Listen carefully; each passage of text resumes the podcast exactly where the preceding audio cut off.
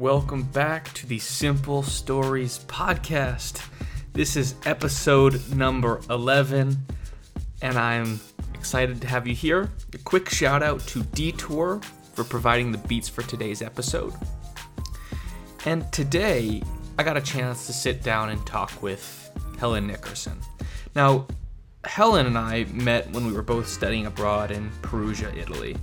And as we got to kind of get to know each other, as people do, and, and we're kind of talking back and forth, I learned she has an incredibly interesting family history, and she's overcome a lot in terms of, of a concussion, and you know, she's a photographer and, and she's on her way to becoming a fitness content creator. And she just has an amazing story that I wanted to share with you all. So I hope you uh, enjoy the conversation and uh, let's meet Helen.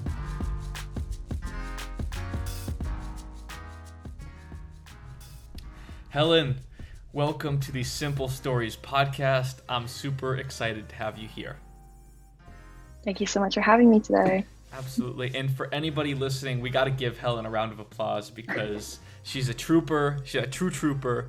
Um, she got her second COVID vaccine shot today, or yesterday. Yesterday, excuse me. She got it mm-hmm. yesterday, and um, she she muscled it out to hop on the podcast and and uh, bring some some positivity, some light, and and to talk about her story today. So a big round of applause for Helen today.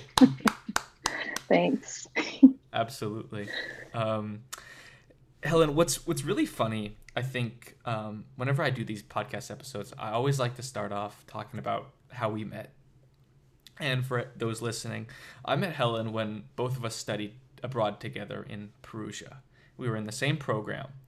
But what's the funniest thing about that is that our first real conversation happened on a train when we just happened to be on the same train traveling from Rome back to Perugia.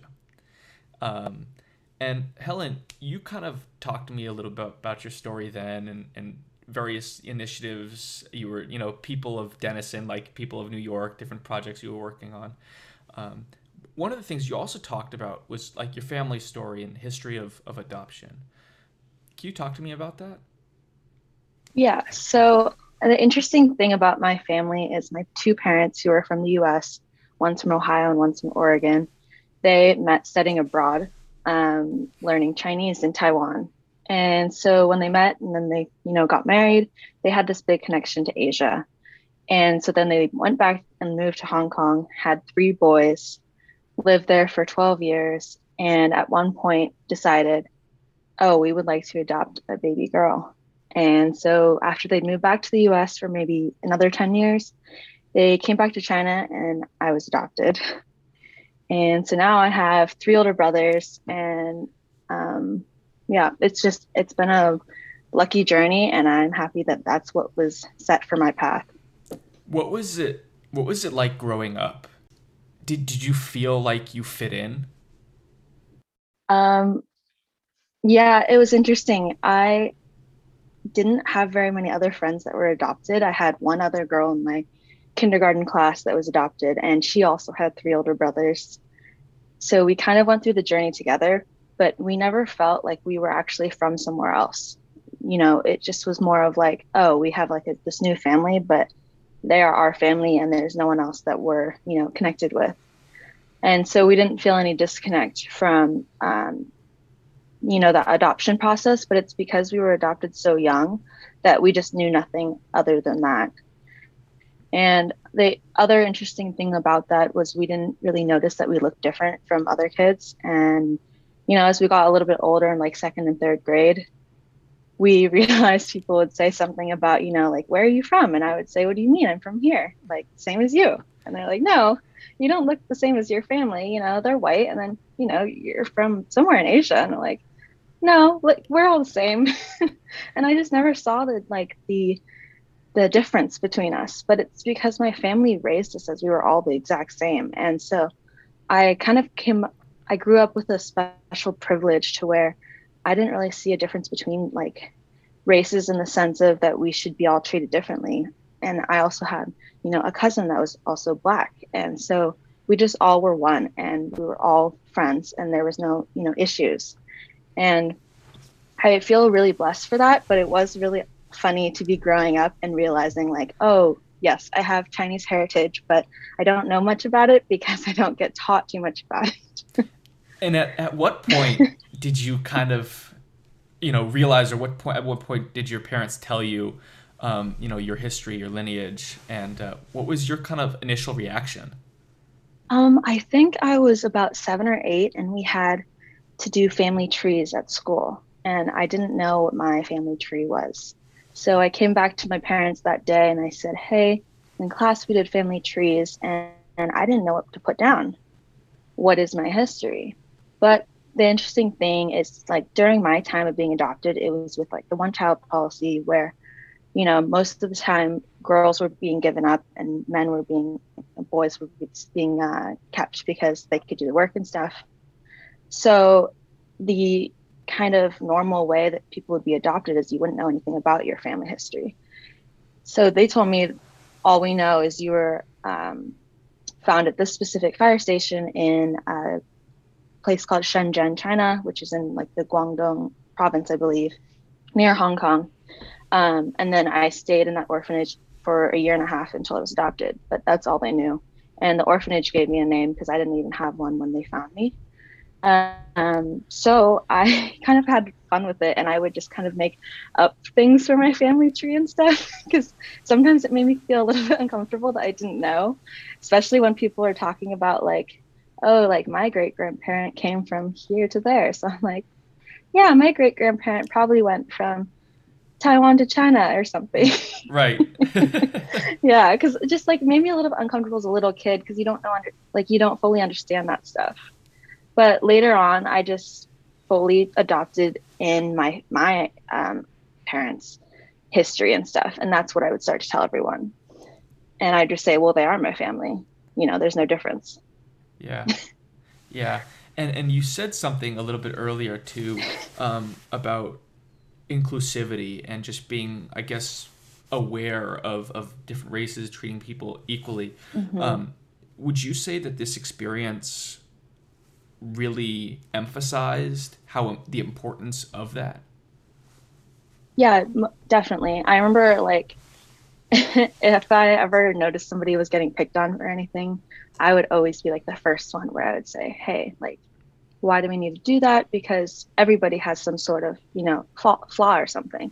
I don't know. And I'm just like, why can't we all be friends? Because that's the better way to go or you just don't have to interact with each other. There's no reason to have like negative negativity towards each other. Yeah, and it's it's yeah. kind of like um, you know the the word imperfect, right, mm-hmm. is actually beautiful because if you break it up, it says I'm perfect. Yeah. And and so it was interesting that you called it a flaw, but yeah, I I think people everybody is kind of beautiful in their own way, and and it takes people with diverse experiences to kind of bring that to light and i think that's awesome that you mm-hmm. had that experience and um, yeah no i think that's awesome and you kind of mentioned um, you know i guess standing up for people getting mm-hmm. you know picked on when did that start i mean you grew up with with all brothers so yeah. did you kind of yeah. have to learn how to fend for yourself early on so the reason i um, like got into a phase where I was picked on was at the beginning, I went to a school in Portland, Oregon, and I had one older brother that was there as well, and he could stand up for me. But then, because I had such a great age difference with my other brothers, pretty soon we weren't all in the same school, and it was just me to fend for myself. And then, when I was 10, I moved to Singapore for two years, and that was totally different because you know I just kind of didn't have a sibling there, and I also didn't know a single person. And when I moved there for fourth grade, that's when I went through a very like extreme bullying, you know, experience, and it was really interesting because the whole time I went through it, I never really. I think some people, when they get bullied, they feel like they need to also become a bully. But for me, I just kind of realized, oh, you know, they're bullying for these reasons and you're just going to handle it well to where they don't get anything from you and it doesn't make them like feel powerful so by reacting to where it didn't really affect me, even though it affected me when I was home and stuff. It really helped because it kind of, I don't know, I took the power away from the person. And by fifth grade, she stopped bullying me. And then, you know, she kind of lost friends because they saw how she was mistreating others around her. And so I knew that everything would work out the way it should, but it was kind of a long process. And then after that, I realized I would never take any of that if it happened in the future. So in the future, whenever I had any sort of incidents, you know, I would just immediately say, I know that you probably have certain things going on in your life, but we shouldn't do this. It's not, you know, positive. That's a very, very mature way of dealing with people that I know I didn't pick on up on until you know I was in college and maybe even graduated from college. Um, yeah, I, I think that's a a really really mature way to deal with people, um, and it's a, it's it's the right way because mm-hmm. um, I forget who said it, but there is this idea that if you insult me I have to accept the insult to actually be accept to actually be insulted. Mm-hmm. But if I don't, it's Nothing on you. Happens. Yeah, mm-hmm. it's on you now. You carry around that weight. And I think all too often, people bullying it causes a lot of trauma, especially at a young age. So you start to like judge yourself and get down on your own luck and say, you know, I'm not good. I, and then that starts to build up and you begin to talk to yourself that way. Mm-hmm. And that's why you accept the insults because you believe it to be true. And that's part of why bullying can be so traumatizing. But for you, it seems like you were kind of like watching it almost in a third person perspective, where you kind of mm-hmm. saw what was going on. Was that did was that the case the whole time or was was there a no. lot of like meandering trying to figure it out the very beginning i know i would try to like lash back but after maybe a month of me fighting back i saw that there was no good in doing that but you know in the very beginning i was just like oh you know i'll leave something in their cubby box or something that they you know something very petty in you know fourth grade um, but the thing that really made me more this way was because I had my three older brothers, I mean, the oldest is 11 years older. So I was always around mature people. And I would spend lots of time also with my teachers and stuff because when I was being bullied, you know, I didn't have any friends. So I'd spend time with the teachers and I learn about their lives and everything. And I saw that, you know, like you could be like that in grade school, but at one point you're going to have to grow up. And they showed me how to grow up early since they were becoming my friends. And I also enjoyed being friends with at every age. But other people sometimes thought it was funny that I was this 10 year old with my 40 year old friends, you know? Yeah. But it's not like I hung out with them outside of school. It's just like I would eat lunch with them and stuff. But there's also something to be said about, you know, surrounding your, like the people you surround yourself with. Mm-hmm.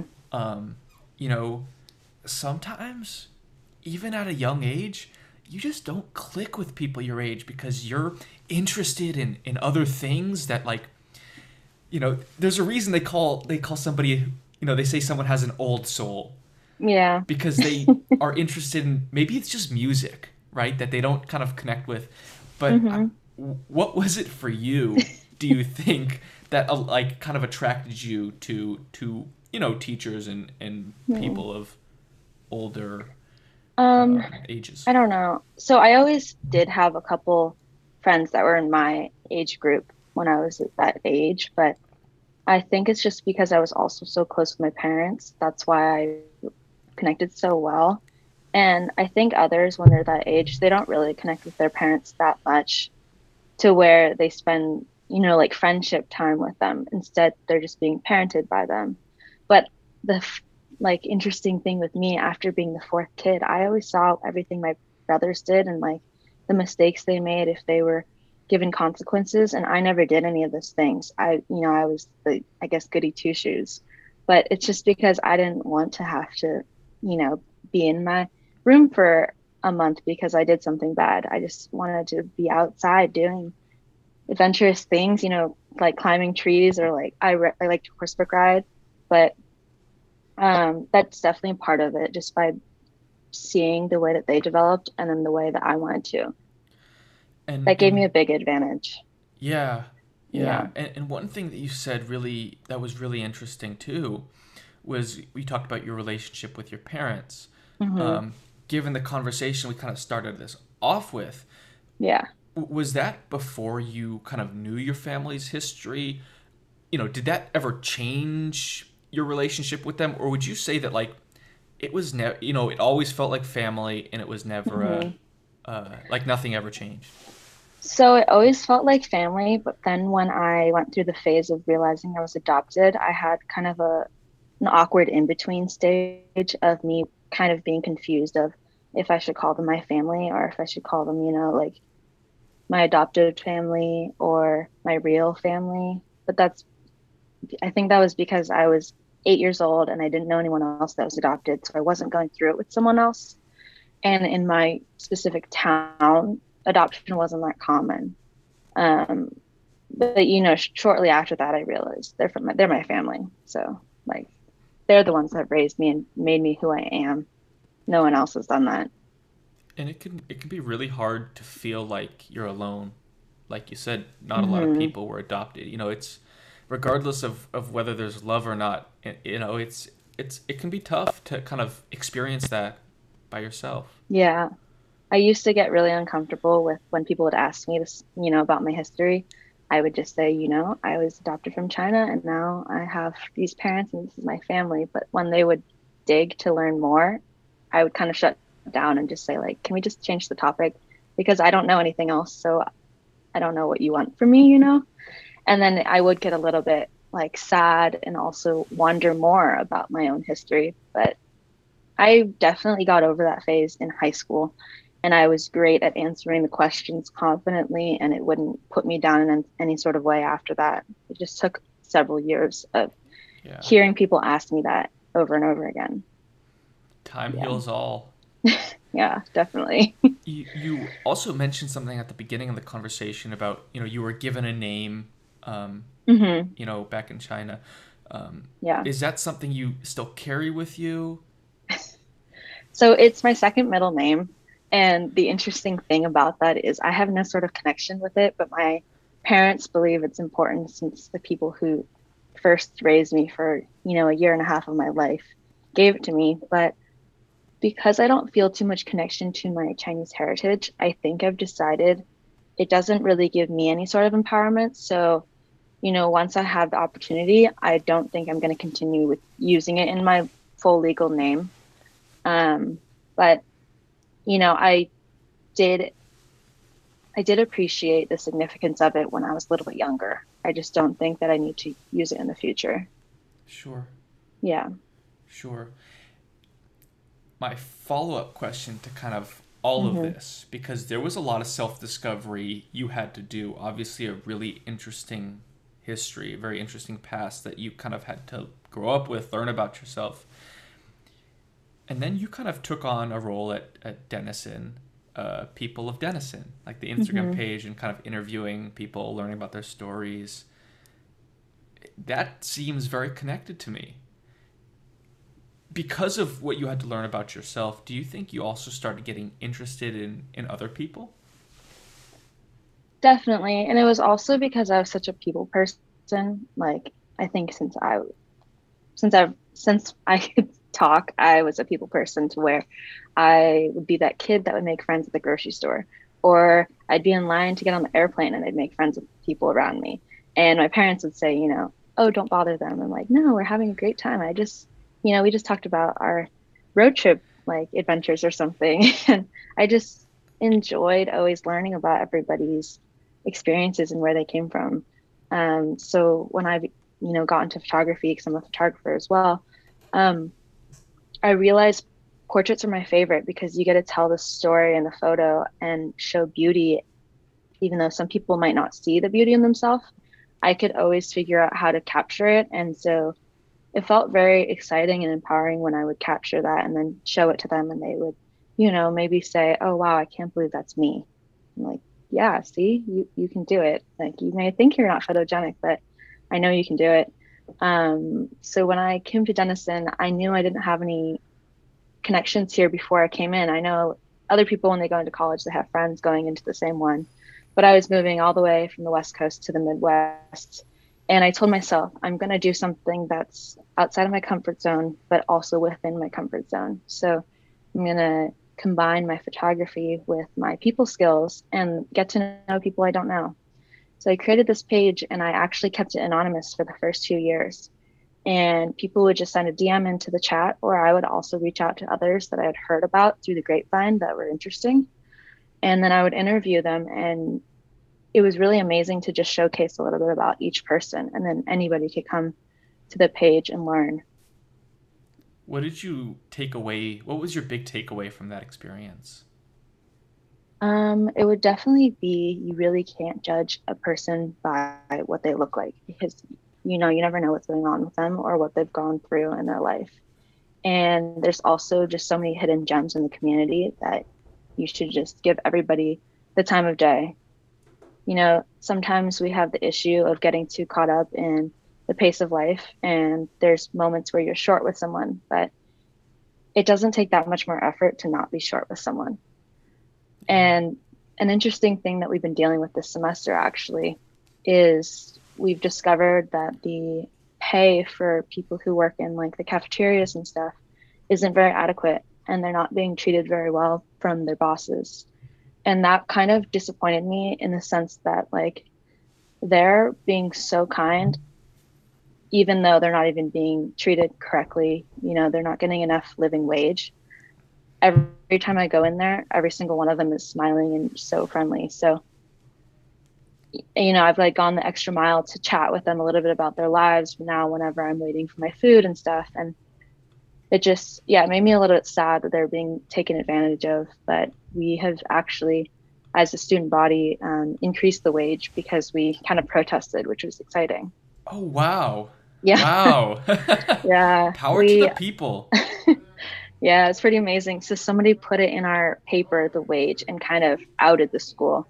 And within a week, we had a petition of 500 signatures that said, like, the students are not happy. We're not going to take this. You guys are going to increase the wage because we know how much we pay for school. So this isn't, you know, adding up. Yeah. Yeah. Well, for any students who are listening who believe that they're powerless, yes take it from this story that you're not. You have no. a lot more power than you know. Yes, every single voice counts. It there's, does. There's power in numbers. Mm-hmm. Um, and and this kind of segues into the next piece I wanted to talk about, which is um, your fitness journey uh, as well as mm-hmm. empowerment. You know, because I we, we had a quick yeah. discussion about that, and we kind of talked about that night. So I wanted to dig in into that a little bit. Um, and so, really, talk to me about your fitness journey. Where did it start? Because that seems to be your your big initiative um, at the moment. Yeah. So when I was a sophomore in high school, I was an avid horseback rider, but I, you know, suffered a really severe concussion from this wild horse that I was riding at the time, and um, from doctor's orders, you know, they told me that I wasn't able to do sports for two years to let my brain heal. But I also went through a big um, kind of bed rest phase. So, right after the incident happened for seven months, I would only be sleeping for maybe 20 hours of the day, and I would just wake up and eat a meal and then go back to sleep. And that's the way it went until uh, when I went back to school, junior year actually. And going through that experience, it was really interesting because I had always done so many sports, and sports was kind of what I knew. I needed to figure out a different outlet for me, you know, not to be driven crazy. And I decided I would, you know, start to learn how to weightlift. And um, the way that I got into that was I watched YouTube videos because I was too nervous to ask somebody to show me how to do it because the gym is kind of awkward and also nerve wracking, you know, in the beginning if you've never been in that setting. So I watched videos for maybe like a week or two and then went in there and tried out some workouts. But in the beginning, I mostly just did the treadmill and then a little bit of other things. But I fell in love with it really fast because I realized how much power it gave to me and how much confidence you would get. You'd also like gain this a little bit of a high after each workout. So anytime I was feeling down or you know a little tense, I would just go to the gym and it became my like happy place, which sports used to give me, but I wasn't allowed to do that. So that it just became my new outlet. Um, and then I didn't, you know, keep it very continuous at first just because I wasn't very experienced. But then when I got to college, I was around college athletes and a bunch of people who were interested in starting a fitness journey. And that's when I really like took off and I made sure I did it as a weekly routine. Um, but I think in the last two years has been when I've really become like fully confident in the way that I work out. And also I help others now with working out and I, I love helping others work out. So a lot to unpack here. Yeah. um, and and before we get into uh, you know some of my questions about keeping yourself accountable and um, you know empowering others and what that you know how that's meaningful to you and and, and why tell me a little bit more about that concussion um, what kind of you had to, to endure? What were you kind of thinking about? What was your mindset like at that point? Um, um, my my mindset was, oh, I've had this huge incident happen, and I'm never going to be able to practice sports again. And it felt like kind of the end of the world, honestly, because I couldn't even stay awake for you know like two hours after this thing happened. And the crazy thing is, uh, you know, the typical thing that people think of with concussions is uh, head impact, but I actually stayed on the horse the whole time. It was actually just a continuous bucking incident, and I got off after maybe 10 minutes of the horse bucking, and my brain had hit my skull a couple times. I just didn't know this until I went in for my MRI like two weeks after. So the next day, I went to school thinking I was normal, but I tried to walk to class and I tripped down actually a whole flight of stairs and realized I'm not okay. I was fully off balance and I started kind of seeing double. Then I went to class. I thought, I'll shake it off. I have a lot of fight in me, so I try a not to athlete. let Yeah, I really try not to let anything take me down. So I get to class and I remember my teacher asking me questions and I had known them previously the answers. But when they were asking me these questions, it felt like they were talking too fast and it was almost a, a foreign language. And I thought, oh gosh, wow, like something's really wrong with me, but I don't know what's wrong with me.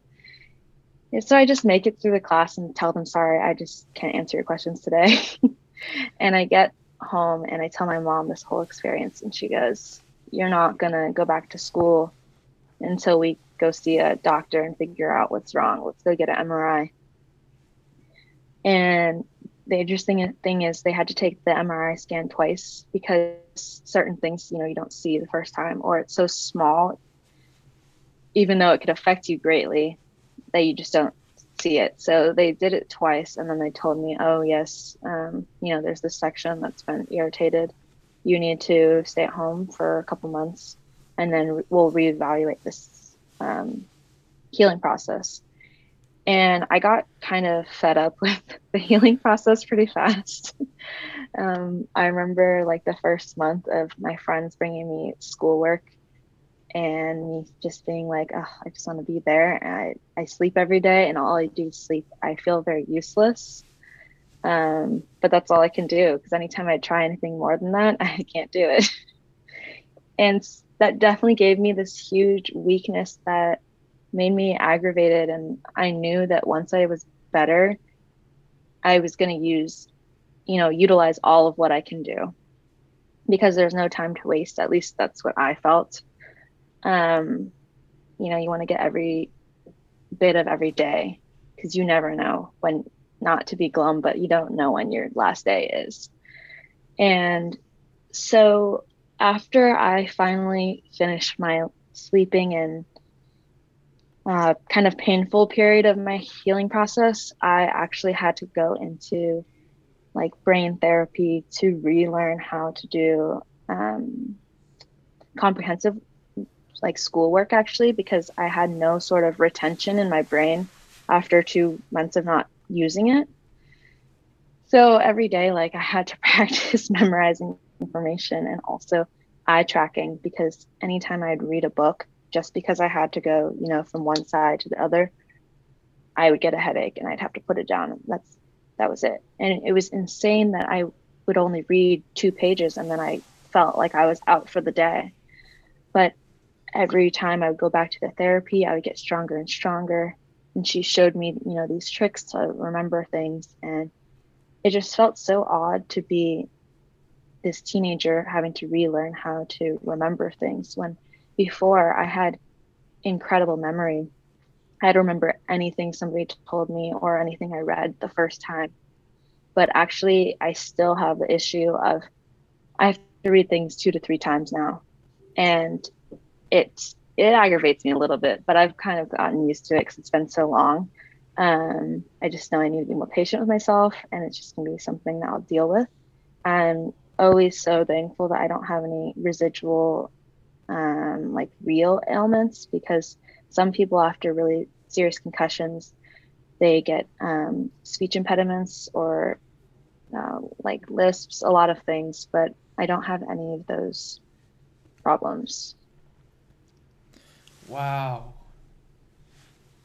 It's it's unfortunate that it takes experiences like these that one you just described to actually really appreciate what the mind and body can do so naturally. You know, just reading a book, reading a screen, I mean, it's mm-hmm. People do every single day and until you get into a scenario where you can no longer do it or you can no longer remember things like all of a sudden you're like crap i just took everything for granted. Yeah. I remember it made me really emotional when i was going through that process yeah. because somebody would you know somebody would ask me a simple thing and i, I would just start crying because i would say i'm trying so hard but i have no clue um, but it made me stronger. And I'm happy yeah. that it happened because I definitely developed so much as a person through that process. I think I, you know, became more mature earlier, even though previously we've talked about how I did have a more mature um, outlook early on in life. It changed things even more of how sure. I didn't want to waste anything and I would put myself to my full abilities anytime I could is is that around the time when mental health became really important for you? Um, I think so. Well, it wasn't before the concussion, but definitely when I was coming out of the concussion. Yes. Because right. okay. I didn't know too much about mental health before that. It wasn't really talked about that much back then. Sure. Yeah. And and then to bring us back to that fitness piece, mm-hmm. um, you know, there seems to be in your in your case, and I think on that broader scale as well, um, as you mentioned, confidence wise, um, a betterment, for lack of a better word, um, mm-hmm. in men- in your own mental health when you did eventually regain your power back and started working out more. Is that true? Yeah, I would definitely say so.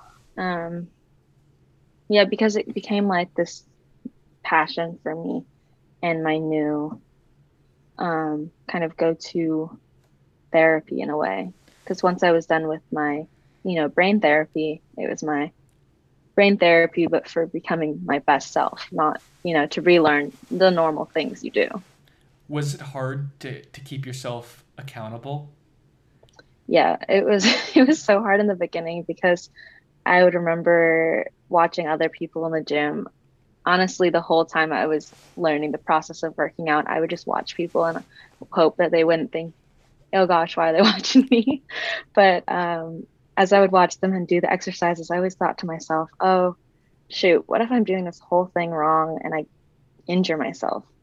But I always remembered, you know, less is better with weight wise. So I just stayed with light weights for a, a, probably six or seven months until I felt so confident in each exercise that I knew I was ready to take the next step. And that might have also been out of fear of injury kind of like my concussion to where I didn't mm-hmm. want to have a huge setback. So I'd rather make sure I was fully ready for the next next stepping stone. Um, yeah, and then um, after becoming sure of myself in the gym, I started to realize, oh, you know, a lot of other people go through this too, of this re- uh, this being nervous or not knowing what to do, so they just don't do it. But when I talked to more people, especially, you know, my friend group, and them talking about how they wish they could do the things that I was doing because they saw the joy that it brought me and how confident I became, I told myself, you know, I'm just going to bring them with me and we're going to figure out what works for them because everybody's going to have a different thing that will click. But I know I can help them find it and then they're going to be just as happy as I am and they're going to feel just as great. So you know i started with my roommate and i bring her with me and she would just kind of be my mirror self and we would just do the same thing the whole time. And then at one point we would just go to the gym at the same time and she would do her own thing and it kind of felt amazing in the sense that it was like she was you know taking her first flight after not knowing how to and it's you know like then they'd start going on their own i know and then they'd start going on their own and i'm just so proud of watching them gain strength and confidence and just everything. When when we talked um, about having this this episode, you also mentioned that it was really really important for you to empower women in the gym. Mm-hmm. Tell me about that. Um. So, in the gym, it's interesting because as a woman, I've noticed the different dynamics that go on with where people kind of place themselves. But I don't know if men would ever notice this because they're more in the um we're not as perceptive. I was just I'm gonna just say more of like the privilege side maybe because you, you, you guys don't notice the own, ones that know privilege is invisible mm-hmm. to those mm-hmm. that have it. Yeah. Yeah. So I would go in there and realize, oh wow, I'm the only girl that's up here with the mirrors doing sets and there's mm. like 10 women in the back by the stairs like under the stairs what's going on here so i started talking to people and asking them and they would say oh you know it's really intimidating to be up near the mirrors because there's these people doing like 50 pound uh, dumbbells and i'm only doing 20 and i would always ask okay and what's the what's the issue here and they would always say you know it's just it feels like they're judging me that I can't do what they're doing. And I know as a person who's so into fitness that each person is focusing on their own goal and their self, and not in a bad way, but it is a little bit selfish when you're doing your own workout. You're not thinking about the other people, you're in your own space, in your own bubble, unless you're maybe spotting somebody. But I just told them try going up there once or twice and just tune them out. Play really great music and tune them out. And after a little while, you're going to realize you don't feel any different, but it'll be nice that you're around other people because it actually pumps you up more. And you being over by the wall, there's no, one around you to give you extra energy to, you know, keep going and push a little extra in that set. Um, because that's what I found. If I saw somebody with their, you know, 40 pound dumbbells, I would be like, yeah, I'm going to do 20s today. But it wasn't me pushing myself too much it was just me realizing I can push myself. That's uh, it's overcoming your mind. Um, yes. Because it's it's not that the body can't take certain things. In fact, the we can punish the body a lot more than than we realize because our mind is protecting us. It's telling mm-hmm. us, "Oh, stop! This hurts." Right? Yeah. Um, which is it's it's like mental health and fitness is are, are so interrelated and and you know what? Sports. It's sports mm-hmm. and and the mindset is is so connected because it's about telling your mind one thing when it wants you know you to do another. And i was watching this video of a soccer player who said it's not hard for my body. It, it it's hard on my mind because it's not that i can't run and it's not that i can't run fast and run all game. It's that my mind's telling me not to. Mm-hmm. and and so it you know that's you know you're kind of speaking to it a little bit uh, a lot of it actually about being in the gym and and um, you know where you place yourself is really interesting because it kind of as you said dictates a lot of your workout what happens next.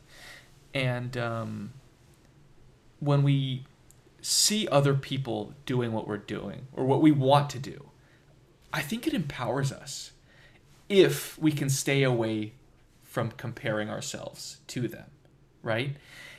And um, with in fitness, I mean, go to the gym. It's it's like it's hard because you see these people, men, women, who are just so incredibly fit, and you're kind of walking. It's like, oh man, do I belong here? You know. um, but the funny thing is, is that um, you know, when you're kind of walking around a mall or the gym or whatever, you're, you know, you're kind of thinking, oh, you know, like, well, I wonder what people are thinking about me. Like, if I stumble, like, are they gonna like do that? And what's funny is that everybody is thinking that. So in mm-hmm. doing so, nobody's actually watching or paying attention to other people. Yeah. But in the gym, because the mirrors are all around, it's so easy to see people. It, it feels like you're being watched because you're almost like watching yourself. Yeah. which is kind of a weird feeling. It's like you're watching your own video. Mm-hmm. Which, watching yourself in the mirror, I guess you're watching your own movie, can actually be quite motivational because you're like, you know, we're going to get this extra set, you know. Um, whereas if you're just doing it kind of behind, you're kind of like taking the power away from yourself to watch yourself grow. Yeah. That's so interesting. You brought up the idea of how when you're walking around or something, you're worrying about, oh, what are they saying for me? And I completely forgot that I used to always worry about those things. All until high, I mean, all until college, I was that way. I would always worry as well. Like, oh, if I don't go to that event, are people going to judge me? Or are they going to think I'm lame? All these things. Mm-hmm. I have not cared at all all of my years of college if people were judging for any of those reasons of what I wore, what I was doing, you know, what I wasn't doing. I just did because it's just a waste of time to worry about that stuff. And you should just be focusing on yourself and your own friends and family and getting to your goals. But yeah. it's so funny that I, I totally forgot that I used to be that way. Yeah. I, I mean, I think, I think at, at some point, all of us are that way because as much as we maybe don't want to admit it, all of us are born with an ego, you know, mm-hmm. to our to ourselves. We are the most important person that exists. So, why shouldn't everybody else care about us, right? Which is a double-edged sword because like, oh, I want people to watch me when I'm, you know, doing something cool. But if that's the case, like, oh, people are also going to watch me when I do something bad and I'm going to be embarrassed. But I think the reality of the situation is like people are so concerned with themselves, and um, we need to be like more empathetic to ourselves, like when we mess up, because nobody's perfect. Nobody can be perfect. Yeah, definitely. I think people also sometimes, if they do mess up, they kind of give themselves a consequence. You know, they don't remember, oh, I need to be gentle to myself. It's okay. I pick yeah. myself up and then you move on. Because I used to be like that. If I had a really bad day or something, I would kind of go into like a negative workout. I would work out so hard that I couldn't work out anymore. that wasn't a good way to do it. But later on, I realized it's okay to instead like eat a whole pizza. And I would just do that instead if I was feeling bad that day or something. Reward yourself. But it definitely takes a while till you can realize you can do those things and still continue on with your goals. but before you always think that that's just going to fully set you back but it's just taking a little pause and also just caring for yourself when you kind of look back on your story and it's in a lot of ways it's just beginning right but but when you look back on your story and you see kind of where you've been um, and what you've overcome what do you i mean what do you feel about the future and and kind of moving forward because I speak from personal experience. It's easy to like I mean regardless of what you've done in the past get so caught up in like being lost about the future and what you want to do in life and like you know everybody's asked that question as a kid like what are you going to be when you grow up mm-hmm. um but you know i'd be interested to hear your kind of your perspective on I guess that question, but also on when you think about where you've been, what do you think about where you're going? Um, so for me, especially with you know graduating in a month from college, I think about I have a lot of different goals. I want to be a published photographer, and I also want to continue with helping people in fitness whether that be in professional sports or just personal training, and maybe creating also a nutritional plan type thing to where you can just provide everything for people so it's so much easier for them to say yes i want to start this fitness journey rather than making up excuses um, but right now i am reminding myself that as long as you stick with your passions and your values everything's going to work out the way it should and there's no instant success. There are people who get lucky and they are successful early on, but they definitely have their own challenges that they'll either have to cross at some point or it has happened and you just don't know them. So, like for me, I am just trusting myself in the way that I present myself towards a career and my life that it will work out the way I want it to and I'll be able to achieve the goals I want to and not to worry too much because I do sometimes get too much in my head. I'm a I'm a big overthinker, but I don't share with others my overthinking process. I don't know if that makes sense, but people don't know that I'm an overthinker unless like I a like a closeted a closeted yes. overthinker. Yeah. Yeah. Sure. Yeah. Yeah. no, I I I'm so. with you. I feel that as well. Um, Definitely. So, Helen, um, I want to give you an opportunity to kind of talk about anything that's top of mind for you, and um, you know, let the people know where where can they find you, um, you know, on social or, or websites, whatever it is. Um, where can yeah. they find you? Um, you can find my photography at Helen G underscore productions on Instagram. And then it's um, Fit by HG also on Instagram for fitness and also just positivity about mental health or anything that has to do with us as individuals. It's just about empowering and also showing insecurities and every bit of the journey. I love that. And, yeah.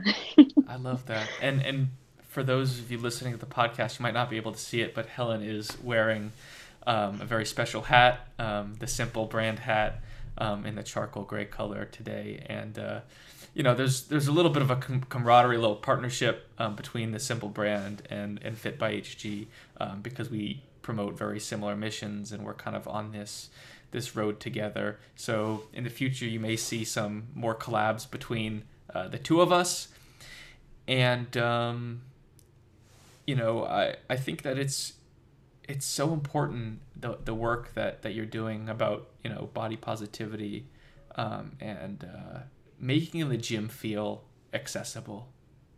And um, have you thought about combining your experience with uh, humans of Denison and the fitness journey and, and kind of like, you know, interviewing people that maybe you're working with, um, you know, fitness wise, and like kind of interview their story at the beginning, what they feel about fitness, and then a year, you know, or a few months later, what their what their process is, where they've been, and kind of like do a before and after in terms of mental health mindset because everybody does the before and after like fitness photos.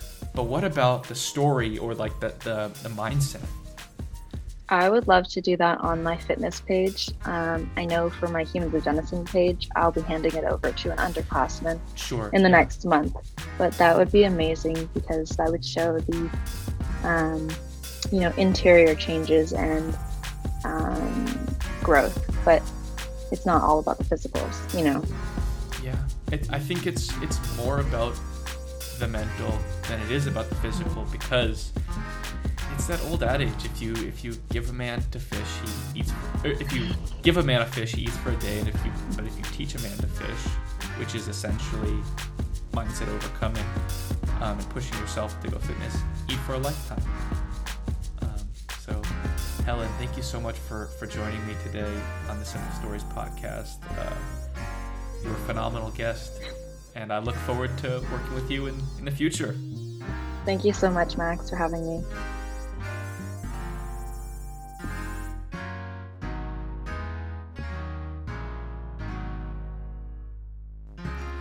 Thank you for tuning in to this episode of the Simple Stories podcast.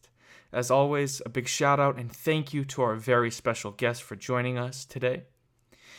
And I'd love to hear how you like the episode. You can find me on Twitter at Max G. Lieberman or send me an email at thesimplebrand at gmail.com. If you did enjoy the episode, I'd love for you to leave a review at the Apple Store iTunes podcast section.